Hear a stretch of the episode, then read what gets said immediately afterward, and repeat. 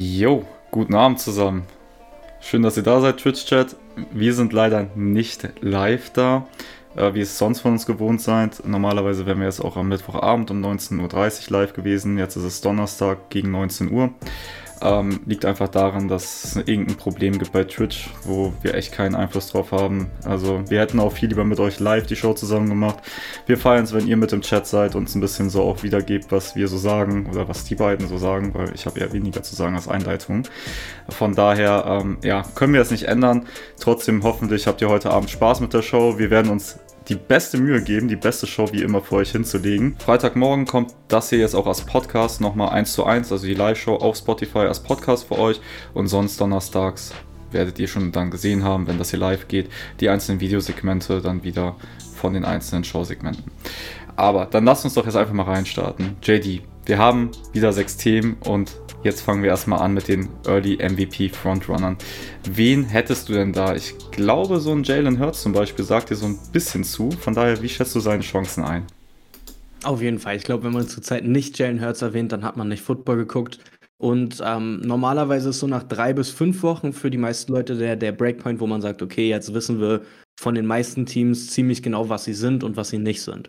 Und von den Spielern meistens auch. Das ist teilweise ein bisschen undurchsichtiger, wer bei den Spielern wirklich jetzt schon komplett in die Saison reingekommen ist, und da gibt es teilweise einen größeren Switch. Kann es natürlich auch geben bei Teams, welche die dann den Anfang der Saison komplett versieben und dann hinten raus noch besser sind. Da hoffen Raiders-Fans vermutlich drauf. Aber ich glaube, nach drei bis fünf Wochen hat man meistens schon mal ein bisschen einen Geschmack von den ganzen Teams und einen Blick drauf, wer wirklich gut spielt, wer nicht gut spielt. Ich habe zwei Leute im Kopf, was, glaube ich, die eindeutigen Leute sein werden. Ich weiß nicht, ob Sido vielleicht noch wen anders hat, aber wie du es eben schon gesagt hast, Jalen Hurts ist natürlich Kandidat Nummer eins, aber meiner Meinung nach zusammen mit Lamar Jackson. Ähm, der einzige Unterschied momentan zwischen den beiden, man, natürlich, man könnte jetzt in die Stats reingehen und was weiß ich, ähm, aber ist der Teamerfolg so. Die Ravens sind halt nicht ungeschlagen und die Eagles sind ungeschlagen, eins von zwei Teams noch. Ähm, dementsprechend Jalen Hurts vielleicht momentan bei den meisten Leuten einen Ticken weiter vorne, aber Lamar spielt auch wirklich geisteskrank gut. Ich weiß nicht, habe ich irgendwie ein drittes noch vergessen oder hast du auch nur an die beiden gedacht? Also ich habe auf jeden Fall auch an die beiden zuerst gedacht. Ich äh, weiß ehrlich gesagt gar nicht, äh, ob ich Hurts über Lamar Jackson setzen würde. Die sind ja, sag ich mal, vom, vom Stil her ähnlich. Ja, kann man auf jeden Fall, glaube ich, vergleichen. Mhm. Dass beide die Möglichkeit haben, zu passen, aber auch äh, zu laufen, gute Yards da zu machen. Ich glaube, ein, was man unterscheiden muss, ist, ich frage mich immer, wie sehr sollte man bei so einem Award die wirklich die einzelne Spielerleistung bewerten und wie sehr wird doch manchmal ein bisschen auf das, auf das Ganze geguckt. Hm. Weil ich, wenn ich mir jetzt zum Beispiel Lamar Jackson und Jalen Hurts angucke und wir die beiden vergleichen und du dich einfach fragst, wer ist speziell für sein Team wertvoller? Also wie würden die Teams performen, wenn sie zum Beispiel Lamar Jackson oder Jalen Hurts nicht hätten? Hm. Und da würde ich zum Beispiel glauben, dass ein Lamar Jackson für die Ravens wichtiger ist als ein Jalen Hurts für die Eagles. Ist, glaube ich, eine knappe Sache, kann man vielleicht auch schwer bewerten oder sich schwer vorstellen. Da kommt auch natürlich sowas mit dazu, wie das Coaching ist und so weiter, wie, das, wie der Rest des Teams ist. Ähm, aber trotzdem, wenn man so in die Richtung geht und versucht, sich darauf zu konzentrieren, was, also wie ist wirklich der individuelle Spieler, mhm. glaube ich, dass Lamar Jackson vielleicht ein bisschen äh, weiter vorne ist. Ja, ich ja, versuche mich sowieso mal schon ein bisschen davon zu distanzieren, weil die letzten, oder nicht die letzten Jahre, aber am Anfang, als ich so drüber nachgedacht habe, okay, wer sollte M V P werden, bin ich halt immer noch sehr wörtlich rangegangen. Und M V P, Most Valuable Player, habe ich halt gedacht, okay, wer ist der wertvollste Spieler für sein entsprechendes Team? Ja. So, so kann man letztendlich nicht denken, ne? Denn je schlechter ein Team ist, umso wertvoller ist ein Starspieler. Wenn der gleiche Starspieler in einem deutlich besseren Team spielt, dann wäre sein Ausfall quasi leichter zu verkraften und so weiter. Deswegen hättest du als Starspieler in einem, in einem Trash-Team quasi auf einen tatsächlichen M V P einfach eine größere Chance. Äh, deswegen, ich denke, man muss M V P als das nehmen, was es faktisch halt auch ist. Einfach der beste Spieler. Und da sollte Teamerfolg natürlich auch nicht mit reinzählen, weder nach unten noch nach oben. Meintest du schon? Bin ich auch voll deiner ja. Meinung. Ähm, theoretisch könnte man ansonsten mal gucken, wenn man das quasi vergleichen müsste, wenn du einen durchschnittlichen Quarterback hast und den bei beiden Teams ein, einsetzt, jetzt wenn man wirklich nur zwei Quarterbacks miteinander vergleicht, ähm, angenommen, wir würden da stattdessen einen Jimmy Garoppolo einsetzen, wären dann die Ravens im Verhältnis zu vorher schlechter oder wären die Eagles im Verhältnis zu vorher schlechter? Da spielt dann natürlich, wie du auch meintest, schon die Defense noch mit rein und so. Also es ist alles ein bisschen undurchsichtig, aber wenn man, wenn man wirklich nur nach bestem Spieler geht, und letztendlich ist der Award für den besten Spieler, dann denke ich, können es zurzeit nur die beiden sein. Und ich glaube, die Votes würden sich zurzeit vielleicht auch wirklich relativ splitten, dass die beiden dann viele Votes kriegen am Ende. Ich habe nur überlegt, ob irgendein Dritter noch drin ist. Äh, Josh Allen könnte vermutlich noch mitreden, aber der hat halt auch schon zwei, glaube ich, dumme Picks geworfen. Deswegen, hä? Ähm, Mahomes vielleicht, aber das Problem bei gerade Mahomes ist halt auch, dass man so ein hohes Niveau schon gewöhnt ist. Und von Jalen Hurts ist man jetzt halt noch ein bisschen überrascht, deswegen wirkt das Ganze dann vielleicht noch mal ein bisschen spektakulärer. Ja, das stimmt auf jeden Fall. Aber wir wissen ja auch, wie viele M V Ps Brady schon äh, bekommen hat, ohne dass er, glaube ich, Leute überrascht hat. Mhm. Ähm, wir haben ja, wenn ich mich richtig erinnere, auch in der ersten Show ein bisschen darüber geredet, was wir glauben, wer äh, unsere M V Ps werden. Mhm. Und da hast du ja zum Beispiel auch so ein bisschen als Überraschung oder was weiß ich halt ein Running Back genannt. Ich denke halt immer, wenn ein Spieler, der kein Quarterback ist, eine Chance hat, irgendwie M V P zu werden, dann ist es wahrscheinlich ein Running Back. Mhm. Ähm, Und weiß ich nicht, da würde man jetzt wahrscheinlich am ehesten weiß, vielleicht an den Chubb denken oder so. Barkley hat auch eine gute Saison, aber da ist halt zum Beispiel jetzt die Frage, ähm, ich glaube, dass da nicht ganz aus den Augen gelassen wird, wie das Team performt. Also, aber wenn die Browns jetzt zum Beispiel eine gute Saison haben, hm. Chubb irgendwie, weiß ich nicht, mit einem Average von hundert Yards pro Spiel die Saison beendet, ähm, es irgendwie keinen Quarterback gibt, der kranke Stats hat oder weiß ich nicht, wenn Lamar und Hurts ein bisschen schlechter werden. Es ist eine Option. Ich denke immer, ein Receiver ist noch unwahrscheinlicher. Ja. Einfach, weil du äh, halt meistens mehrere Receiver auf dem Platz hast und Running Back eher nochmal den Fokus auf einen Spieler hast. Deswegen, also vielleicht in die Richtung, aber ich gebe dir schon recht, es wird am Ende einer der Quarterbacks sein, die du genannt hast. Ja, und selbst wenn du keinen spektakulären Quarterback hast, ich glaube, du musst als Running Back einfach eine, eine anders kranke Leistung hinlegen, um da am Ende überhaupt im Gespräch zu sein. Weil guck mal, du meintest jetzt gerade als was sehr Gutes, eventuell M V P-würdiges schon hundert Yards pro Spiel, was natürlich ein guter Schnitt wäre, aber das wären halt am Ende dann noch nicht mal die zweitausend Yards, die jetzt in Derrick Henry zum Beispiel hatte, zweimal hintereinander, und der war am Ende trotzdem nicht wirklich in der M V P-Konversation drin. Also ich glaube, als Running Back, um da drin sein zu müssen, musst du erstens extrem viele Yards haben, vielleicht kombiniert Boden und Luft, das ist, glaube ich, nicht so wichtig, aber vor allem halt auch wirklich krank viele Touchdowns, und dann brauchst du dazu noch die Splash Plays, damit überhaupt das ganze Momentum aufgenommen werden kann oder überhaupt anfangen kann, erst von, dass die Medien über einen potenziellen M V P reden und sowas, und die müssen halt auch ein bisschen besser getimed sein, denn wenn Splash Plays in Primetime-Spielen kommen, wenn quasi alle, die Football gucken, gleichzeitig das gleiche Spiel gucken, ist es immer noch mal viel mehr wert als in anderen Spielen. Also ich glaube, für alle Nicht-Quarterbacks ist es schon wirklich geisteskrank schwer, M V P zu werden. Ja, auf jeden Fall. Also ich glaube auch, es wird definitiv ein Quarterback werden. Und ja. ja, wir werden sehen, wer es ist. Gut, also eure M V P-Favoriten haben wir schon mal gehört. Jalen Hurts ganz vorne mit dabei. Hätte man vor der Saison vielleicht nicht so gedacht. Ähm, was man vor der Saison schon öfter besprochen hat, waren die Miami Dolphins. Und jetzt haben wir mal ein anderes Thema als die Offense, beziehungsweise wir haben immer noch die Offense, aber vor allem den Quarterback Tua Tagovailoa, ähm, der im letzten Spiel, wie soll man es anders sagen, auf den Hinterkopf gefallen ist, versucht aufzustehen und dann wieder in Ohnmacht fällt für so ein paar Sekunden. Und da hat man sich dann schon die Frage gestellt, wie hat der es geschafft, jetzt aus dem Concussion-Protokoll rauszukommen, J D? Äh, das Interessantere ist, dass er es geschafft hat, gar nicht erst ins Concussion-Protokoll reinzukommen. Denn du, wenn du da drin bist, das heißt, wenn du einmal aufgenommen wirst und wenn die sagen, ja, höchstwahrscheinlich Concussion, dann ist äh, Raps, dann bist du erstmal ein paar Tage komplett raus und kannst gefühlt froh sein, wenn du nächste Woche wieder spielen kannst. Ähm, denn anscheinend hat er die erste Untersuchung direkt, diese ganz kurze, wirklich nur diesen Test, mehr oder weniger direkt bestanden. Was merkwürdig ist, weil ich glaube, relativ danach Halbzeit war. Ähm, und ich glaube, sie hätten, also scannen ist vielleicht ein bisschen schwer, da weiß ich auch nicht, wie lange das dauert, sowas auszuwerten. Ähm, aber ich weiß nicht, ob man da vielleicht einen größeren Test hätte machen können. Ähm, denn die, die, die zwei Geschichten gehen halt sehr auseinander bei der ganzen Sache. Ähm, die eine Geschichte ist, und das, was ich zum Beispiel gesehen habe, was gefühlt alle gesehen haben, er ist gefallen, wurde noch geschubst, nachdem er geworfen hat. Dafür übrigens auch eine absolut alberne Flagge gekriegt, aber was auch immer. Ist auf den Hintern gefallen, über den Rücken abgerollt und am Batz mit dem Kopf schön vom Boden abgeklatscht und hat sich halt auch direkt an den Kopf gefasst. Das ist die nächste Sache. Ähm, ist aufgestanden, paar Schritte gelaufen, auf einmal sind die Beine mega weggeknickt, dann hat er sich kurz wieder gefangen, dann hat der eine O-Liner das schon gesehen, hat ihn ein bisschen so hochgehalten von wegen, ey, und dann ist er nochmal ein bisschen gestolpert und die Beine waren auf jeden Fall kurz weg. So, was man sich dann natürlich denkt, ist, ah, Gehirnerschütterung. Ganz klassische Sachen, sieht immer super, super gruselig aus. College Football ist auch einen erwischt letzte, äh, letztes Wochenende. Der ist da auch rumgestolpert wie sonst was, sah gar nicht cool aus. Ähm, und dann denkt man sich, ah, Mist, ärgerlich für Tua und für die Dolphins, gerade lief's so gut. Mal gucken, ob er nächste Woche wieder spielen kann. Und auf einmal geht die zweite Hälfte los und Tua spielt. Und man fragt sich so, wie zum Teufel kann das sein?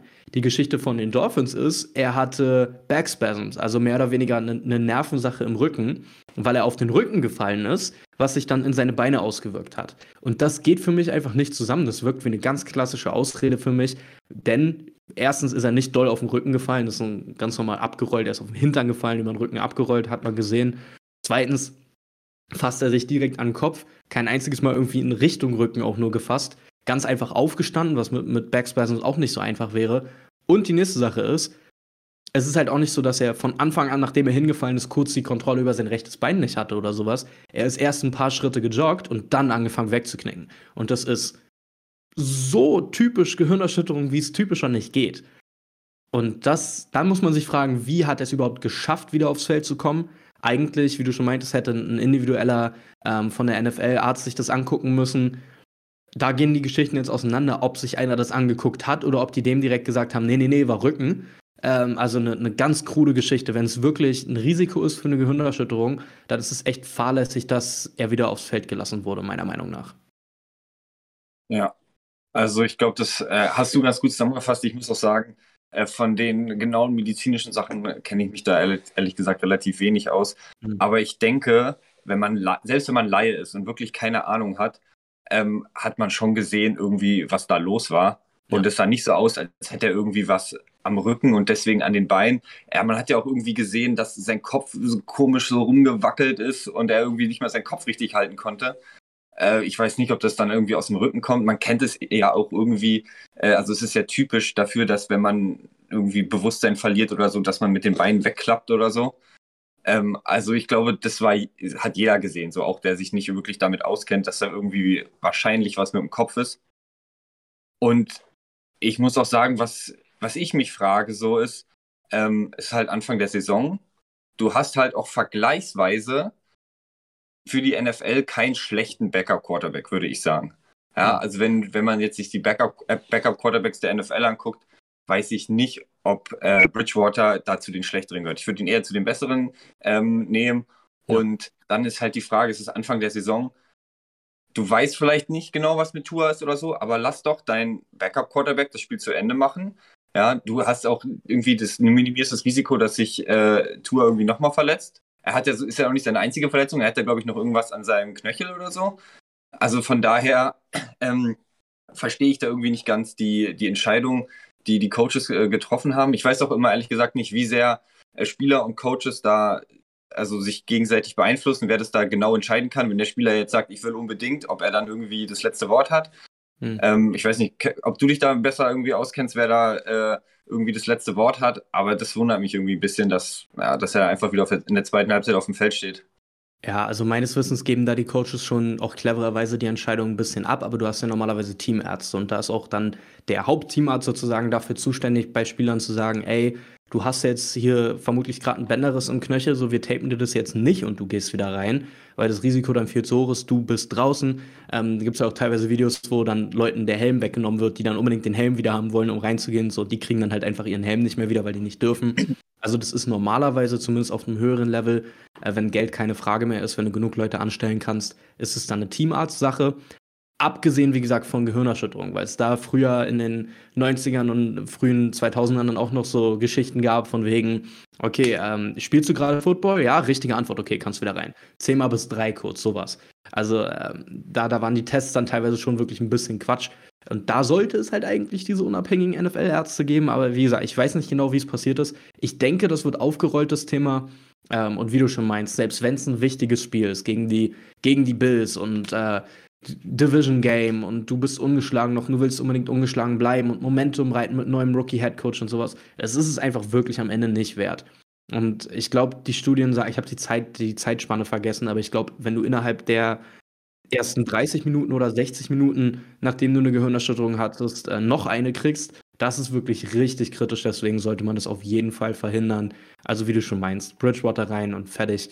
Ähm, aber eine, eine ganz komische Sache. Und ich verstehe, ich glaube nicht, dass irgendjemand, der das gesehen hat, glaubt, dass es wirklich was mit dem Rücken war.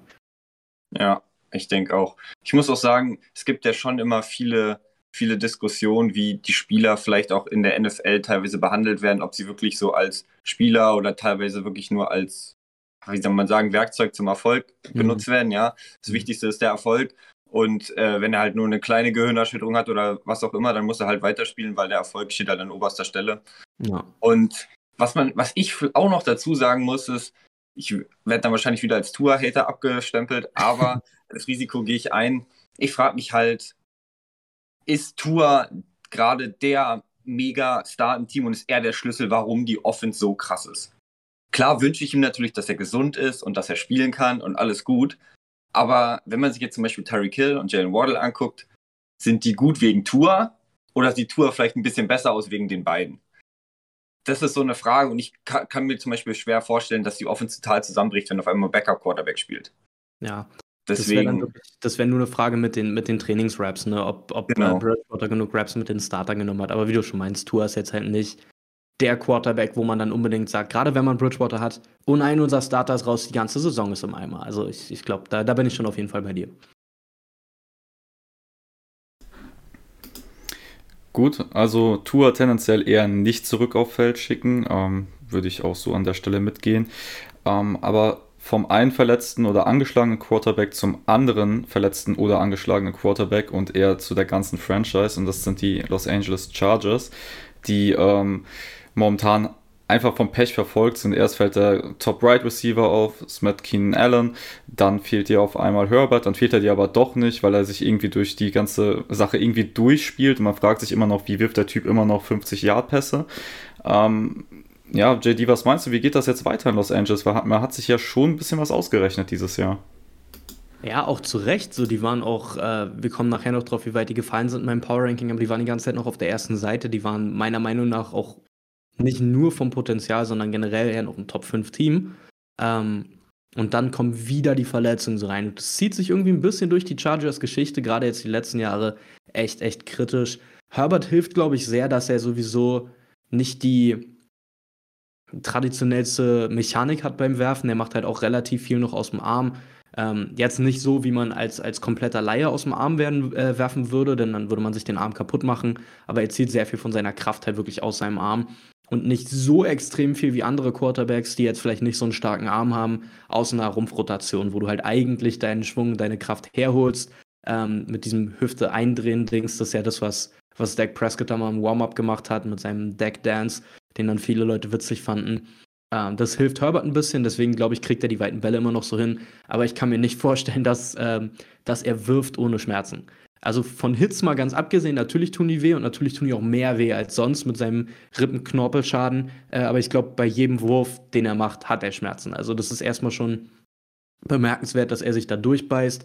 Das ist im Gegensatz zu der Tour-Sache eben so eine Geschichte, wo ich mir denke, okay, es könnte sein, dass einfach das Risiko auf eine Wiederverletzung nicht so hoch ist oder eine schlimmere Verletzung, sondern es sind halt wirklich einfach nur die Schmerzen. Und da ist es dann auch zu dem, was Sido eben gesagt hat, vermutlich so ein Ding, dass die Ärzte das dann mehr oder weniger dem Spieler überlassen und sagen, ey, du wirst mit extremen Schmerzen spielen müssen, wenn du damit klarkommst, dann kannst du spielen, aber wenn nicht, dann bleib draußen, wir bringen unseren Backup rein. Und Herbert sagt dann, ja gut, ich spiele. Ähm, aber wie du schon meintest, so Keenan Allen ist raus mit einem mit einem Hamstring, wenn mich nicht alles täuscht, auf jeden Fall mit einer, mit einer Soft-Tissue-Verletzung. Sido nickt, dann ist es der Hamstring. Ähm, das, das sind Sachen, die können, die können lingern, sagt man immer. Also es kann lange dauern. Ähm, denn bei diesen ganzen Muskelverletzungen ist häufig so, dass man denkt, oh, fühlt sich alles gut an, wenn ich jogge und so, ich merke gar nichts, bin wieder fit, dann sprintest du einmal, es macht Knack und ist wieder komplett auf. Ähm, deswegen muss man mit sowas immer übervorsichtig sein, gerade mit Hamstrings, was, was ja der hintere Oberschenkel ist, wenn man da sich äh, gezerrt oder, oder einen Faserriss hat. Ähm, und dann ist Corey Linsley noch verletzt, ist einer der besseren Center der N F L, vielleicht sogar einer der besten Center der N F L. Jetzt im letzten Spiel fällt dann Rashawn Slater aus, einer der besten jungen Tackles in der N F L. Offensive Tackles ist es.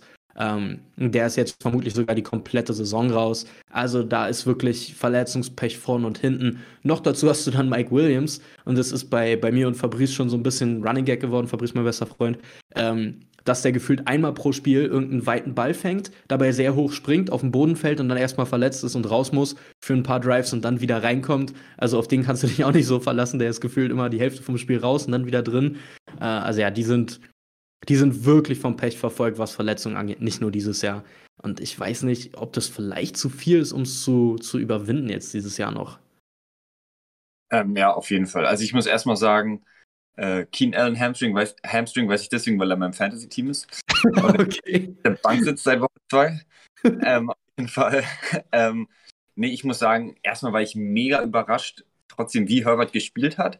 Also, ähm, ich, ich hatte noch nie was an der Rippe, aber ich stelle mir auf jeden Fall vor, wenn du aus dem Lauf wirfst, was bei Herbert ja auch das ein oder andere Mal vorkommt, muss es eigentlich noch mehr wehtun an der Rippe oder so, weil du irgendwie noch mehr Körperrotation vielleicht hast. Also ich fand es echt erstaunlich, was er teilweise noch für Würfe gemacht hat, obwohl er verletzt war. Ja. Und ich muss auch sagen, seine Performance an sich sah auch gar nicht scheiße aus irgendwie gegen die Jaguars. Mhm. Also ich glaube auch, die Niederlage liegt nicht unbedingt daran, dass Herbert verletzt war oder so. Und er wird ja wahrscheinlich auch, keine Ahnung, wie viel Spritzen bekommen haben, damit er möglichst wenig äh, Schmerzen spürt.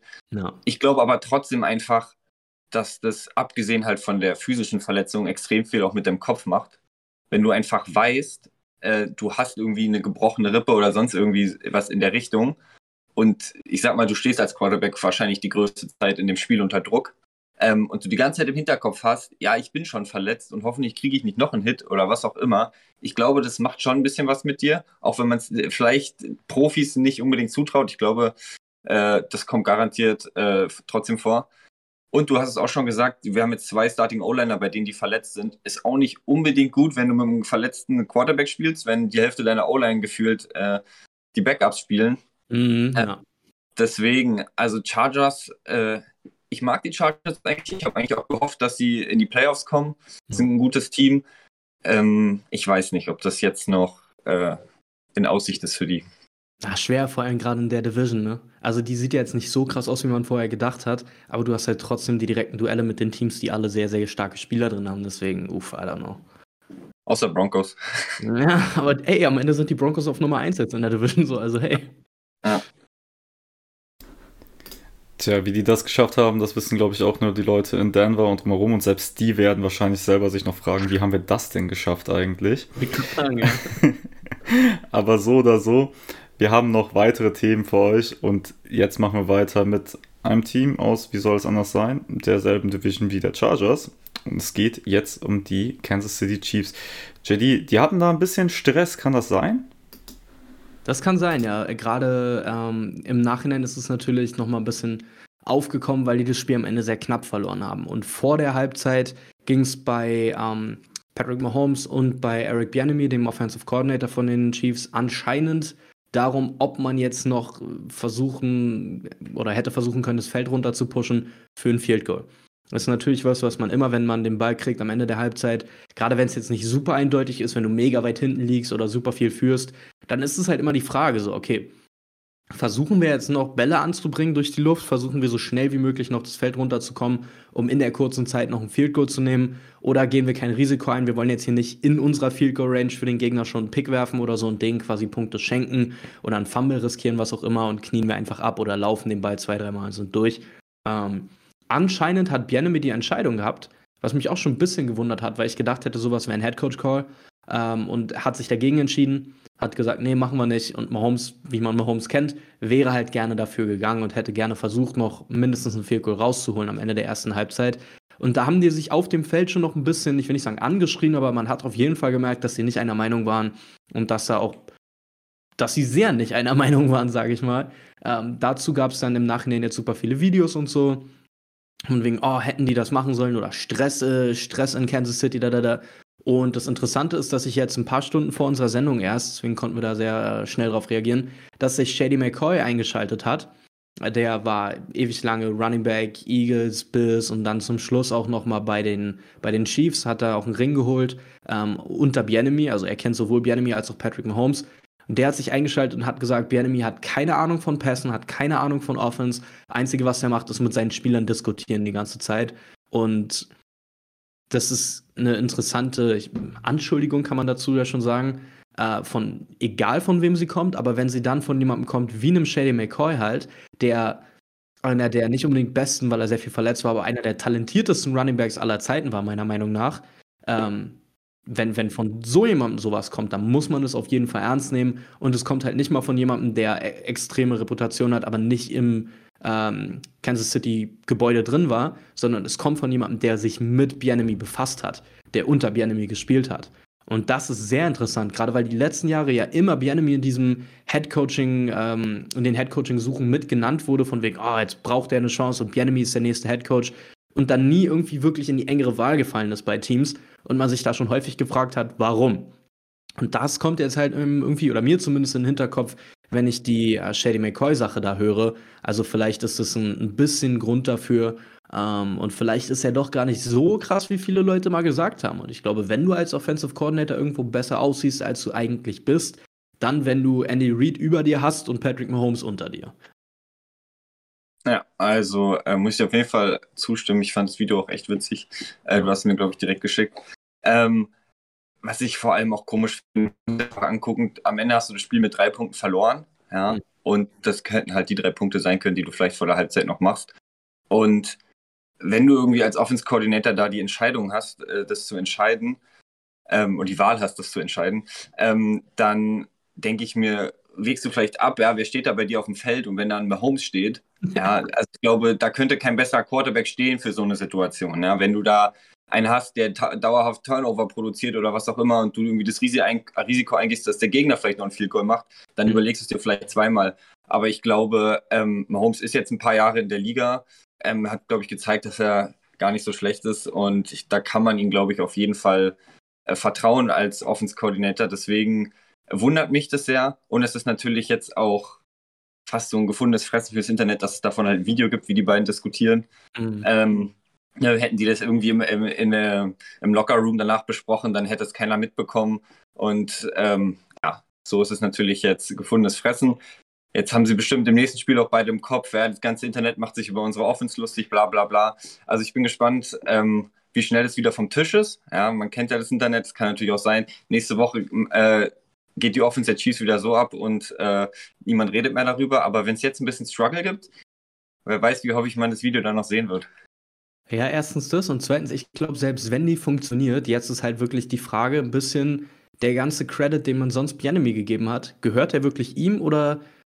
Gerade durch die McCoy-Aussage schreibt man ihm den jetzt ein bisschen ab und sagt, ah, okay, er ist halt einfach irgendwie da, weil die Position gefüllt sein muss, aber eigentlich sind es Reid und Mahomes. Ähm, das ist interessant, wirklich. Aber ja, wie, wie du schon meintest, ich weiß echt nicht, wenn er die Entscheidung hat und du hast Mahomes, dann musst du doch eigentlich das runterpushen. Wenn du jetzt, selbst wenn du einen guten Quarterback hast, ich weiß, die Welt geht unter, ich nenne ihn als Beispiel für einen guten Quarterback, Jared Goff spielt eine, eine sehr gute Saison. Aber absolut nicht in so einer Position, dass ich jetzt sage, oh, wir haben dreißig Sekunden auf der Uhr und müssen auch in Field Goal Range kommen, Jared Goff. So, keine Chance, so ist einfach die ganze Offense nicht ausgelegt. Aber wenn du einen Quarterback dafür hast und wenn du eine Offense hast, die genau dafür ausgelegt ist, Chiefs. Und ja, deswegen auf jeden Fall der Call im Nachhinein ein bisschen merkwürdig, wie du schon meinst, wenn man genau mit drei Punkten verliert. Aber ja, ich, ich, ich weiß echt nicht, wieso er das entscheiden darf und wieso er sich dann dagegen entscheidet. Also ich freue mich über das Video, weil hier haben wir direkt wieder ein neues Thema dafür. Ich nehme das Internet gerne mit. Ich sehe mich im Internet, von daher, ja, lieben wir. Ähm, nächstes Thema, und das sind jetzt eure Power Rankings. Ähm, letzte Woche haben wir das Power Ranking von J D gehabt und Sido durfte darauf reagieren. Jetzt haben wir beide Power Rankings, das heißt, du bist jetzt nicht nur in der Opferrolle, J D, sondern du bist jetzt auch in der Jägerrolle gleichzeitig. Also ich sehe schon, Sido streckt sich gleichzeitig, der ist schon auf dem Weg los. Von daher würde ich sagen... Ich lasse euch einfach mal blind reinsteigen. Schaut einfach mal an, was der andere gemacht hat, und meckert gerne viel. Na, Gott sei Dank bin ich schneller als Sido. Ähm, ich habe direkt, wenn wir bei den, bei den schlechteren Teams sind, bei den Teams unten im Power-Ranking, habe ich eins gefunden, wo ich mich frage, was du da siehst. Und ich glaube, du weißt selber, dass es eine kleine Überreaktion ist. Aber was machen die Raiders auf neunundzwanzig, Bro? Ich habe die selber verhältnismäßig niedrig schon, und ich musste mich überwinden, die da so niedrig hinzupacken, weil sie halt das einzige null drei Team sind. Insofern kann man da schon mitgehen. Aber wir machen ja letztendlich kein Record-Ranking, sondern ein Power-Ranking. Wie gut ist das Team tatsächlich? Und da frage ich mich, würdest du selber sagen, dass du da überreagiert hast? Oder sagst du wirklich, dass die Raiders deiner Meinung nach das was weiß ich, das, das viel schlechteste Team der N F L sind? Ähm, ja, ich bin äh, mir das selber nicht ganz sicher. Nee, ich glaube, es, ist so ein bisschen, es ist so ein bisschen beides. Ähm, ich habe dieses Mal versucht, äh, das vielleicht ein bisschen extremer zu machen, das Power Ranking. Ich mhm. ist ja auch, sag ich mal, das die ersten Male, dass ich welche mache, aber dann dachte ich mir, gibt es vielleicht auch ein paar mehr äh, Unterschiede zwischen unseren, ähm, und zwischen unseren Platzierungen. Aber ich muss auch sagen, ich bin nicht so unzufrieden mit den Raiders auf Platz neunundzwanzig oder was sie sind, der neunundzwanzig, ähm, weil es ist so, so eine Sache gewesen, erste Woche verloren, ähm, so okay, so weißt du, erste Woche kann vorkommen, was auch immer. Zweite Woche verloren. So, du fängst irgendwie an zu denken, ja, was ist los da? Irgendwie funktioniert es noch nicht ganz. Egal, wir gucken mal nächste Woche. So, nächste Woche wieder verloren. Ja, gegen die Titans. Also ich will nicht sagen, dass die Titans ein schlechtes Team sind, aber die Titans standen auch nicht gut da. Ja, mhm. Und wenn du dreimal hintereinander dieses hast, so, ja, okay, vielleicht war es ein Ausrutscher, aber jetzt sind sie irgendwie, haben sie trotzdem verloren und dann stehst du am Ende null drei da, dann hast du halt Pech, dann rutscht du halt bei mir sieben Punkte nach unten und äh, stehst auf einmal auf neunundzwanzig. Okay, aber du musst ja auch gucken, gegen wen man verloren hat, ne? Weil wenn wir jetzt mal die Rankings diese Woche von deinem Power-Ranking nehmen, haben sie verloren gegen Platz sieben, gegen Platz vierzehn und gegen Platz zweiundzwanzig. Und zweiundzwanzig ist jetzt auch diese Woche nochmal sieben Plätze runtergefallen in den Cardinals. Wohingegen dann das Team, was du auf eins hast, die Eagles, die haben gewonnen gegen die Lions, gegen die Commanders und gegen die Vikings. Also da muss man halt immer, gerade am Anfang der Saison, noch ein bisschen einschätzen, okay, gegen wen hat man verloren, wie hoch hat man gegen den verloren, wie, wie knapp war es am Ende und so weiter. Ähm, und wenn ich mir die Raiders angucke und viele von den Teams, die vor den Raiders sind in deinem Power-Ranking, äh, denke ich, die Raiders gewinnen gegen die Jets, auf jeden Fall. Denke ich, die Raiders gewinnen gegen die Bears, auf jeden Fall. Denke ich, die Raiders gewinnen gegen die Falcons, auf jeden Fall. Ich verstehe, dass es schwer ist und wir müssen auch dazu sagen, du hast vorletzte Woche, glaube ich, mit meinem, vorletzte oder vor drei Wochen, mit meinem Power-Ranking als Basis angefangen und bist jetzt die letzten Wochen schon dann dein, deinen eigenen Weg gegangen. Ich bin sehr stolz auf dich, mein Sohn. Ähm, aber dadurch kann es sein, dass wir da noch mit den verschiedenen ähm, Positionen ein bisschen wackeln. Also wenn man sich jetzt anguckt, dass du zum Beispiel, ich glaube, die Cardinals sieben Plätze nach unten gesetzt hast, auf die zweiundzwanzig, dann müssen sie ja von der fünfzehn kommen als Mathe-Profi. Ähm, hat vielleicht auch ein bisschen was damit zu tun, dass du die vielleicht von Anfang an schon ein bisschen tiefer gehabt hättest als ich. Um, und dementsprechend sind dann da die Schritte so sehr unterschiedlich. Ansonsten das andere, was mir noch aufgefallen ist bei deinem Power Ranking, und da weiß ich nicht, wie du das siehst, ähm, weil es da mehrere oder eigentlich nur zwei Standpunkte gibt. Bist du der Meinung, wenn ein Team gewinnt, sollte es automatisch nach oben gehen und wenn ein Team verliert, sollte es automatisch nach unten gehen? Denn ich glaube, auf den ersten Blick, die Broncos sind das einzige Team bei dir, was gewonnen hat und trotzdem nach unten geht. Und bei allen anderen Teams ist es wirklich perfekt so, okay, die haben gewonnen, gehen nach oben, haben verloren, gehen nach unten. Ja, das äh, muss ich sagen, habe ich mir auch gedacht, aber das ist irgendwie so ein bisschen äh, so aus Versehen entstanden, muss ich sagen. Also ich bin eher so danach gegangen, ähm, welches Team will ich vielleicht über welchem haben? Ja. Und am Ende bin ich halt so bei manchen Sachen rausgekommen, wo ich mir gedacht habe, huch, wie ist das passiert oder so? Mhm. Zum Beispiel auch, wenn da irgendwie daneben steht, Cardinals minus sieben, ich würde ihn nicht unbedingt für die Performance gegen den Rams, gegen die Rams minus sieben geben. Ja. Aber irgendwie habe ich so viele Teams gehabt, wo ich gesagt habe, die müssen über den Cardinals stehen. Also sind die Cardinals halt so runtergerutscht. Und die Broncos sind für mich so eine Sache, ähm, da ist es einfach auch passiert. Ich habe gesagt, der muss über den Broncos sein, die müssen über den Broncos sein. Also sind die Broncos halt letztendlich zwei runtergerutscht. Und ich bin auch ganz ehrlich, ähm, so wie die performt haben, können sie von mir auch aus zwei runterrutschen. Ähm, was ich mich aber auf lange Sicht gefragt habe, ist, wenn die Broncos jetzt weiterhin so spielen, wie sie spielen, ja, es mhm. ist wirklich keine, keine schöne Offense. Also die tun sich echt extrem schwer. Aber am Ende sind sie jetzt mit zwei Siegen aus drei Spielen. So, wenn das so weitergeht und am Ende sind sie in den Playoffs und was weiß ich, vielleicht Zweiter in der Division oder so, dann frage ich mich, wo sind sie in den Power Rankings? Weißt du, du kannst jede, wenn irgendwie jede Woche dreckig gewinnst, sage ich jetzt mal, hört sich ein bisschen blöd an, aber mhm. wirklich nicht gute Offense spielst und trotzdem jedes Mal gewinnst, ja, irgendwo musst du dann wieder hochrutschen in den Power Rankings. Du kannst nicht bis äh, zum Super Bowl gefühlt immer mit, unten mit dabei sein und trotzdem alle Spiele gewinnen. Das ist irgendwie echt schwer. Ich glaube, ich hatte die Bengals letztes Jahr auch immer relativ weit unten, obwohl die weiter gewonnen und gewonnen und gewonnen haben. Ähm, was dann vielleicht aber auch ein schlechtes Zeichen für meine Power Rankings ist, denn am Ende waren sie ja im Super Bowl. Aber ich versuche mich wirklich immer davon zu trennen und ich mache es übrigens genauso wie du. Ich gucke, okay, wer sollte über wem sein, wer würde gegen wen gewinnen, da, da, da. Ähm, Und dann gucke ich erst, wie viele Spots die wirklich gerutscht sind. Also ich sage jetzt nicht, das Team war schlecht, das verdient es, drei Spots nach unten zu kommen. Ansonsten würde das auch super schwer sein, am Ende dann aufzuteilen, weil man dann, glaube ich, fünf Teams auf einer, auf einem Platz hätte und dann müsste man zwischen denen halt sowieso wieder entscheiden. Ähm, und ich glaube, das, was du meinst mit den, ist jetzt nur ein Beispiel von uns mit den Broncos, wenn die jede Woche dreckig gewinnen, ich glaube, da muss man irgendwann gucken, warum gewinnen sie jede Woche dreckig? Findet man da einen Trend? Spielen sie dreckigen, guten Football? Manchmal dauert das ein bisschen, um zu erkennen. Ich bezweifle sehr, dass es bei den Broncos so ist dieses Jahr, aber vielleicht spielen die einfach dreckigen, guten Football. Und so, sobald es ein, ein Trend wird, ähm, kann man dann, glaube ich, anfangen, die höher zu setzen. Aber wenn man jede Woche wieder sagt, Alter, die haben ja diese Woche total glücklich gewonnen, weil Jimmy Garoppolo ein Trottel ist und aus seiner eigenen Endzone rausgesteppt ist, dann würde ich die, glaube ich, auch einfach eiskalt in der schlechteren Hälfte lassen. Und dann sind sie am Ende in den Playoffs und ich habe die trotzdem in meinem Power-Ranking auf neunzehn von mir aus. Ich glaube, das würde mich nicht stören. Ja, das ist so die Frage. Beim, im oberen Drittel ähm, muss ich sagen, das sind zwei Sachen. Also eine ist, äh, glaube ich, sehr auffällig, aber würde ich als zweites sagen, die erste Sache, die mir wichtig ist, ist, ich finde, du hast ähm, die Bucks immer noch, jetzt, ich glaube, ich habe mich letzte Woche schon drüber beschwert, immer noch, finde ich, ein bisschen zu hoch. Ähm, ich weiß immer nicht, bei mir ist irgendwie sehr auch beeinflusst, was ich teilweise für Erwartungen habe und was dann am Ende bei rauskommt. Das war bei den Raiders schon so. Mhm. Da waren meine Erwartungen irgendwie viel höher. Und bei den Bucks, ich muss sagen, ist fast eins der Teams, was oben mit dabei ist, wo ich extrem enttäuscht bin. Ähm, ich hätte gedacht, dass das deutlich dominantere Siege sind. Ähm, ich finde, sie haben diese Woche, äh, diese Saison noch kein einzig wirklich dominantes Spiel gewonnen. Mhm. Haben sich extrem schwer gegen die Saints getan, haben sich jetzt schwer gegen die Packers getan und echt verloren. Und Woche eins war jetzt auch nicht irgendwie, dass sie die Cowboys überrollt haben. Ja. Von daher, ich habe die Bucks jetzt auf neun bei mir. Mhm. Ähm, und auf sechs, du hast die auf sechs, ja, du hast die auf sechs, weiß ich nicht. Bisschen zu hoch, würde ich sagen. Okay, ja, die sind bei uns beiden zwei Plätze runter, aber wir haben ja gerade gesagt, so gucken wir nicht, wie viel die runterfallen und sowas, deswegen gucken wir sechs gegen neun, beziehungsweise selbst vor der Woche schon vier gegen sieben. Ich bin einfach ein extremer Fan von der Defense und ich glaube, da würdest du mir auch zustimmen, dass sie bisher in, in jedem Spiel defensiv extrem gut gespielt haben und dass die Offense einfach noch nicht so richtig reingefunden hat, ne? Ja, auf jeden Fall.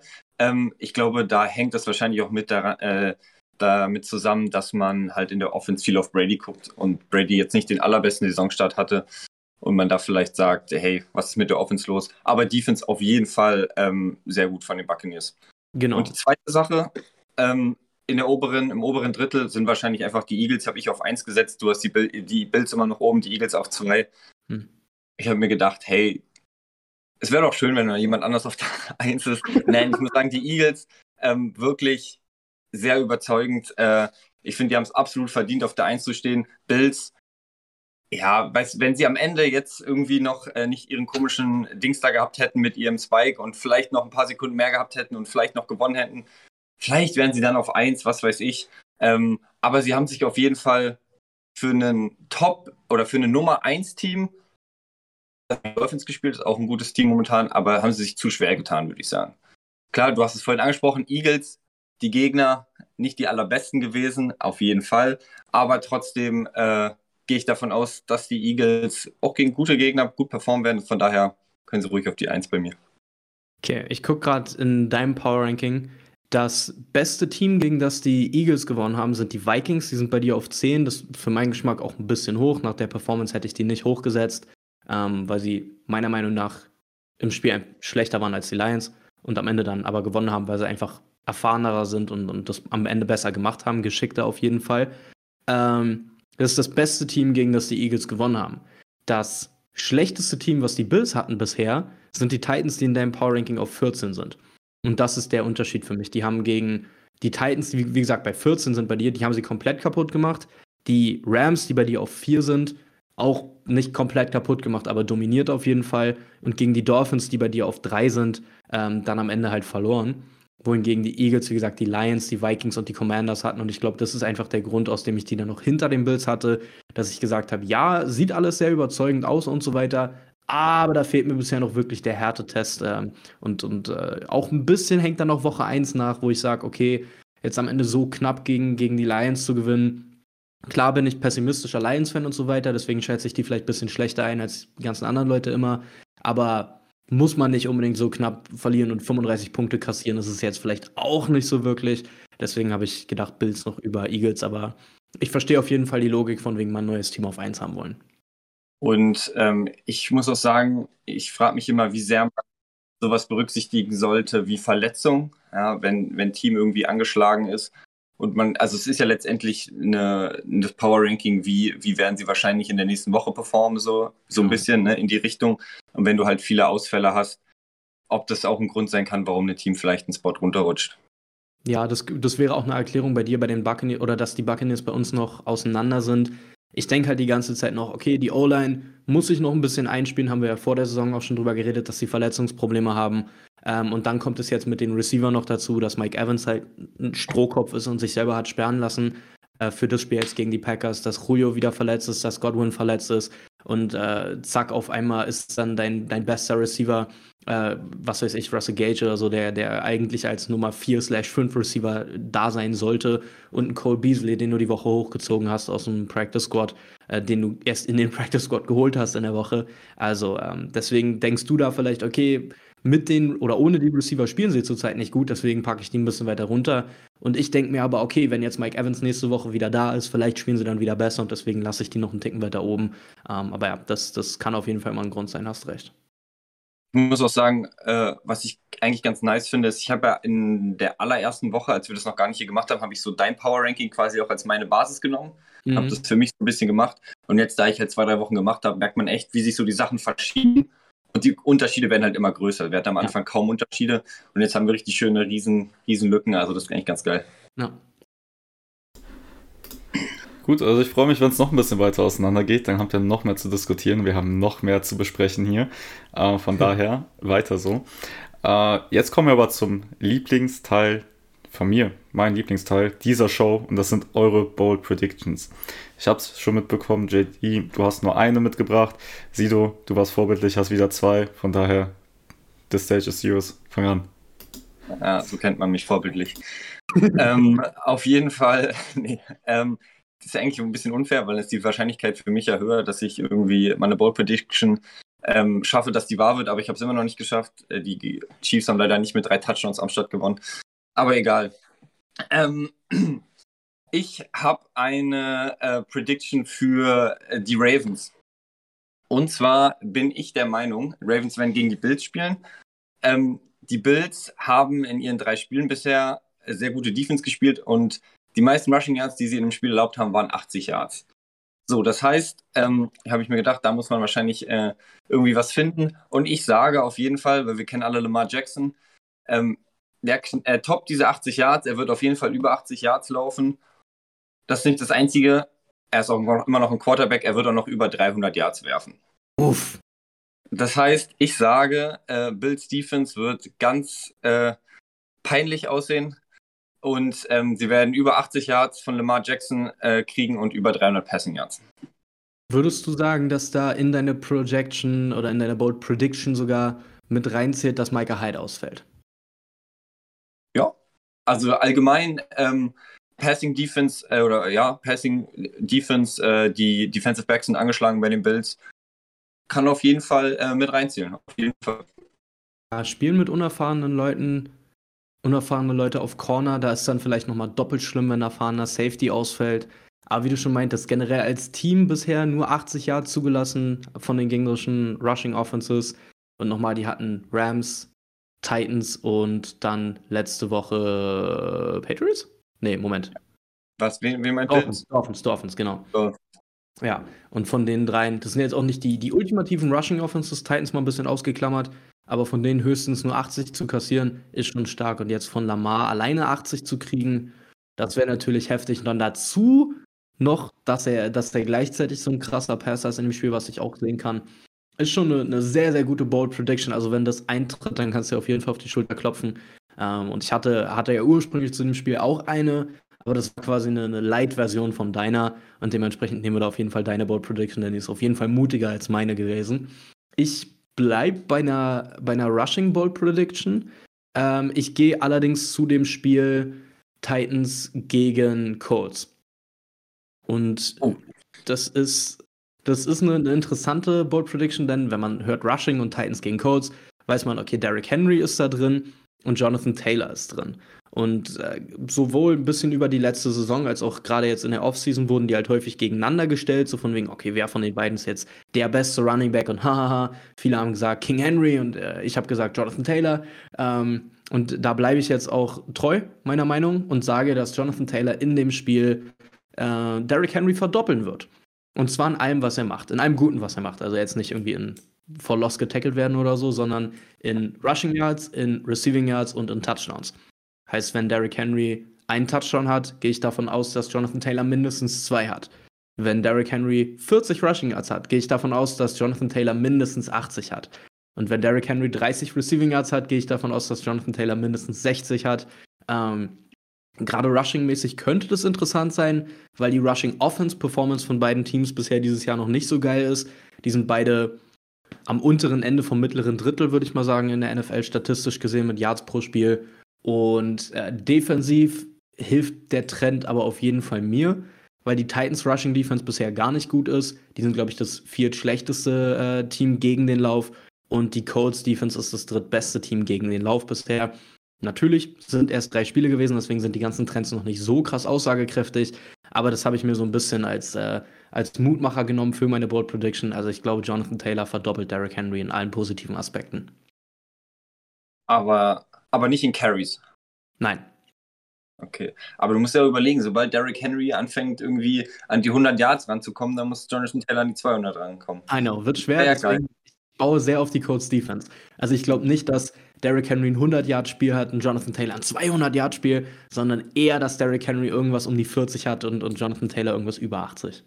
Ey, wenn es am Ende so ausgeht, dass äh, Henry irgendwie fünfzehn Rushing Yards hat und Taylor hat vierzig und du damit deine Bold Prediction gewinnst, äh, dann äh, gute Nacht. Okay, aber ist interessant, ist interessant. Okay, ich habe noch eine zweite und ich habe es mir diesmal ein bisschen einfacher gemacht mit der zweiten. Mhm. Ähm, und zwar habe ich einfach nur einen Sieger ausgewählt. Okay. Ähm, aber... Okay, vielleicht widerspricht es ein bisschen meinem Power-Ranking, muss, fällt mir gerade auf. Ich habe die Eagles auf die eins gesetzt, aber ich sage, damit es schön bold ist, habe ich absichtlich gemacht, ähm, die Jaguars gewinnen gegen die Eagles. Ähm, und zwar, äh, Trevor Lawrence sah gut aus, die letzten beiden Spiele. Ich bin auch der Meinung, die Jaguars hätten in der ersten Woche gewonnen, wenn die Receiver da nicht total scheiße gewesen wären und irgendwie vergessen hätten, wie man Bälle fängt. Und Running Backs übrigens auch. ähm, und, ja... Da musst du lachen. Ich weiß. Und ähm, deswegen sage ich, äh, Trevor Lawrence wird weiter an dieser Performance quasi festhalten und die Jaguars werden gegen die Eagles gewinnen. Okay, also erstmal, du bist auf dünnem Eis, Kollege. Ich habe die Drop-Statistik gemacht und ich hole die gleich raus und dann können wir uns angucken, wer prozentual mehr Drops hatte von uns beiden. Und total. Ja, wenn, wenn ich nur Aber, Swings äh, kriegen würde. Aha. Wenn ich nur Swings kriegen würde. Ja, das stimmt auch, halt aber egal. Ähm, ich, uh. Also es ist eine von deinen weniger bolden Predictions, sag ich mal. Aber auf jeden Fall trotzdem out there. Gerade wie gut die Eagles aussehen natürlich bisher. Und ich glaube, die Jaguars sind bei ganz vielen noch nicht wirklich angekommen als, als krasses, gutes Team. Selbst wenn die zwei eins sind und wie du schon meintest, äh, Woche eins hätte vermutlich der ein oder andere Drop alleine schon gereicht, wenn, wenn Travis Etienne den einen an der Goal-Line nicht droppt. Das ist ein Touchdown. Vielleicht hätte das gereicht, am Ende um das Spiel zu gewinnen und zack, sind die drei null. Dann würden vermutlich auch mehr Leute die ernster nehmen, aber du meinst auch, Trevor Lawrence spielt schon sehr gut. Und trotzdem sind die immer noch fast ein, ein Touchdown-Underdog, habe ich gerade geguckt bei den Wettmachern. Deswegen, es ist nicht extrem bold, aber es ist trotzdem mutig genug für eine bold Prediction, würde ich sagen. Und die einzige von mir, die bisher eingetreten ist, war ja auch so eine sehr einfache, als ich gesagt habe, die Jets gewinnen gegen die Browns. Also vielleicht haben wir nach der Woche äh, jeder eine, beziehungsweise ich habe natürlich zwei nach der Woche, weil meine Jonathan Taylor Prediction natürlich wahr wird. Naja. Nee, also ich, ich bin auf jeden Fall sehr zu, zuversichtlich. Die, äh, die Defense war auch echt geil letzte Woche, muss ich sagen, von den Jaguars. Oh ja, und es ist einfach... Einfach irgendwie habe ich das Gefühl, über die letzten Jahre so krass viele junge Spieler, also das Team ist wirklich so jung mhm. und wirklich so talentiert und wenn du jetzt halt irgendwie schaffst, das Ganze zusammenzubringen, die Spieler dazu zu bringen, dass sie gut zusammenspielen können, ich sehe da viel für die Jaguars dieses Jahr. Stimmt, ich habe gerade überlegt, ich wusste nur oder ich weiß, dass die Lions das zweitjüngste Team sind, aber ich weiß gar nicht, wer das allerjüngste Team ist. Es können tatsächlich sogar die Jaguars sein, das ist ganz interessant. Oder Jets vielleicht oder sowas. Mhm. Gut, also wie immer, schön bold. das eine weniger bei dir, Sido. Ich bin nicht enttäuscht, aber so knapp dran. Ich bin noch Schlimmeres von dir gewohnt. Ähm, aber so oder so, ich bin mal gespannt, ob diese Woche was aufgeht. Wäre natürlich witzig, wenn das mit Taylor auch klappt, weil der vierzig Yards macht und, weiß nicht, Henry nach zwei Minuten vom Feld muss mit zehn Yards oder so. Gut, aber normalerweise wäre jetzt die Zeit, dass wir noch Fragen aus dem Chat beantworten. Ähm, ich denke, es steht jetzt hier irgendwo bei Twitch, dass wir halt nicht live sind, sondern dass das die Aufnahme ist. Ähm, ich wiederhole es auch nochmal gerne vom Anfang. Äh, wir konnten gestern Abend, also Mittwochabend, nicht live gehen, weil irgendeine Panne bei Twitch passiert ist, weshalb viele Kanäle es nicht geschafft haben, live zu gehen. Irgendwo ist bei uns halt die Zeit einfach ausgegangen, von daher ist das hier jetzt eine Aufnahme. Wir können leider nicht auf eure Fragen eingehen. Ich hoffe, es stand irgendwie nebenbei noch ähm, und wenn nicht, dann sorry. Aber wir haben wenigstens noch versucht, dass ihr auf Twitch das nochmal live dann sehen könnt. So oder so, jetzt schon findet ihr die ganzen einzelnen Segmente dieser Show bei YouTube, wenn ihr die nochmal sehen wollt oder wenn ihr jetzt eben erst irgendwann eingeschaltet habt. Ab morgen früh um circa neun Uhr ungefähr wird dann auch der Podcast noch live kommen, also diese Show quasi nochmal als Podcast auf Spotify, den findet ihr einfach mit demselben Namen, also Shut Up mit J D und Sido oder halt mit Ballports. Und wenn euch das hier gefallen hat, dann schaut doch einfach auch noch bei J D auf seinem Kanal vorbei, wenn ihr noch mehr N F L-Content diese Woche haben wollt. Wenn ihr auch weiterhin noch Bock habt, Ballpost-Content zu schauen, dann abonniert uns noch bei Instagram, schaut auf der Website vorbei, da kommen täglich Ergebnisse und auch News zur N F L oder auch zum Basketball. Und noch ein kleiner letzter Teaser, wir werden demnächst uns auf Twitch nochmal erweitern mit einer Basketball-Show, die wird immer montags abends laufen. Ich kann so viel schon mal verraten, dass wir sehr wahrscheinlich am achtzehnten Oktober starten werden. Ich verrate noch nicht, wer dabei ist, ein paar werden es aber, die jetzt mit Basketball-Content sich schon auseinandersetzen, vielleicht bei einer guten Dame auf ihrem Instagram gesehen haben, ähm, weil sie es jetzt schon ein paar Mal erwähnt hat, aber so oder so, das könnt ihr, also da könnt ihr euch im Oktober auf jeden Fall drauf freuen, wenn auch die neue N B A-Saison losgeht, aber jetzt sage ich einfach nochmal Danke an euch beiden, hat Bock gemacht, ein bisschen weniger ohne den Chat, schade ist es, ja. Aber trotzdem, coole Show, danke euch und bis zum nächsten Mal, ciao.